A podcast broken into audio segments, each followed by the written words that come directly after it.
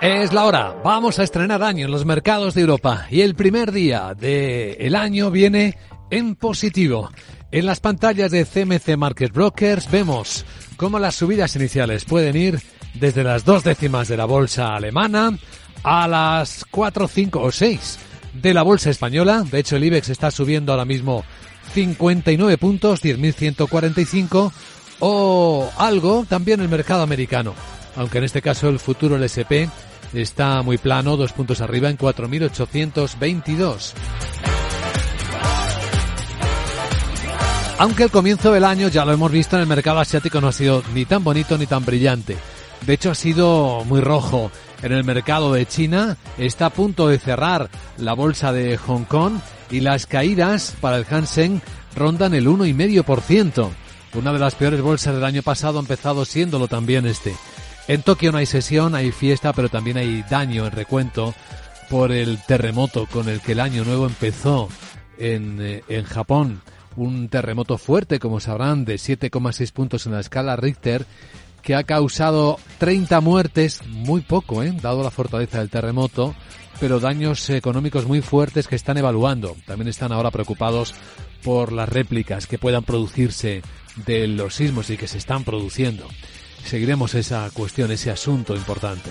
Como seguiremos el resto de los protagonistas en un día de estreno de mercados de 2024. Laura Blanco, muy buenos días. Muy buenos días. A ver si se mantiene esa miel en los labios, ¿eh? el buen sabor de boca que nos dejó 2023, sobre todo en el IBEX con el mejor año de la última década. Espera de la apertura de las bolsas europeas, previsiblemente en positivo. Ojo a los datos que van a llegar a lo largo de la jornada. PMIs en el sector manufacturero a partir de las 9 y cuarto de la mañana. La lectura española y los datos en Europa nos permiten, conociendo diciembre, entender o hacer una lectura preliminar de lo que ha hecho el PIB de la eurozona en el cuarto trimestre del año. En nuestro país también vamos a conocer datos de ocupación en alojamientos turísticos. A las 10 de la mañana, el Banco Central Europeo publica cifras de masa monetaria y evolución del crédito al sector privado y en Estados Unidos las referencias PMI manufacturero y gasto en construcción a la espera del dato estrella el viernes, el paro en Estados Unidos en diciembre. Luis Vicente. Ya hemos visto en China el PMI Caixin ha sido una de las razones, tendría que haber sido una de las razones de la caída de la bolsa china, aunque si vemos el dato,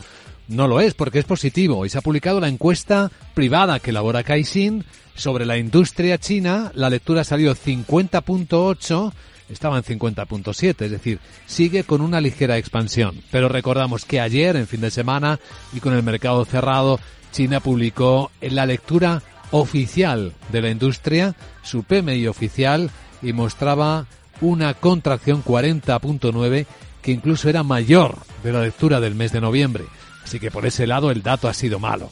Hoy entre los protagonistas tenemos para comenzar el año un buen montón de operaciones, empezando por algunas negativas, como la de filial, la filial Avangrid, la filial estadounidense de Iberdrola.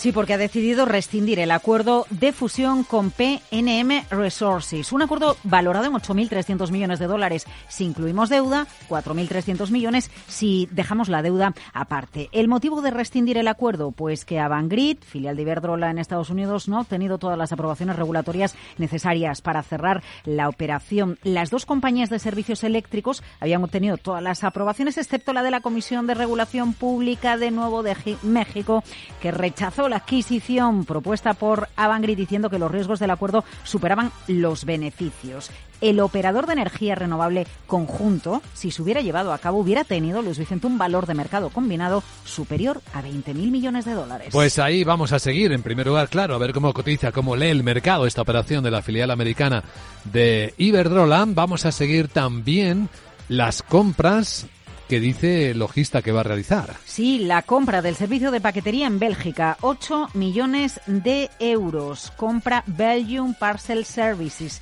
compañía especializada en la distribución urgente de productos farmacéuticos en Bélgica y Luxemburgo. El importe, como digo, cercano a los 8 millones de euros, sujeto a una auditoría completa de las cuentas del año de 2023. La operación refuerza la posición de logista en la región de Benelux. Pues unos salen de compras y otros han salido de ventas, como es el caso de la empresa agroalimentaria francesa Danone. Sí, vende unidades de lácteos orgánicos en Estados Unidos. Lo vende a BCE Platinum Equity. La venta de los negocios Horizon Organic y Wallaby es parte del programa de revisión de la cartera y rotación de activos de la compañía que ya se anunció en marzo del año 2022. Danone va a conservar una participación minoritaria en el negocio e interesante porque no ha revelado los detalles financieros de esta venta. En el lado tecnológico, atención a ver qué efectos, qué impactos tienen sus cuentas las limitaciones parciales que le ha impuesto el gobierno de Países Bajos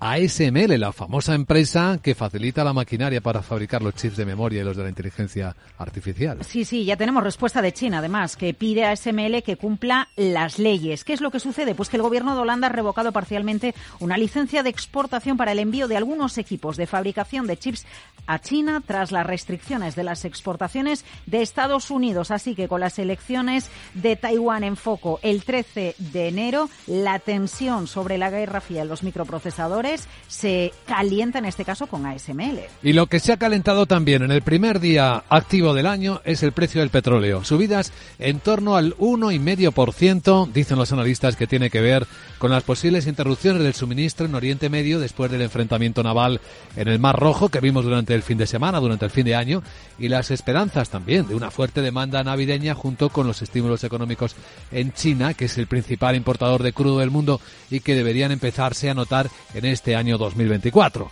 El barril Brent ha subido algo más de un dólar veinte, está en los 78 dólares con 24 centavos, mientras que el crudo estadounidense, el West Texas, está en 72 con 66, una subida del 1,4%. Ahora mismo los sondeos apuntan a expectativas del Brent aquí en Londres en 82 dólares y medio, ese promedio en el año, que estaría por encima de los 82,17 del año pasado. Bueno, vamos allá. Los mercados despiertan en Capital, la Bolsa y la Vida.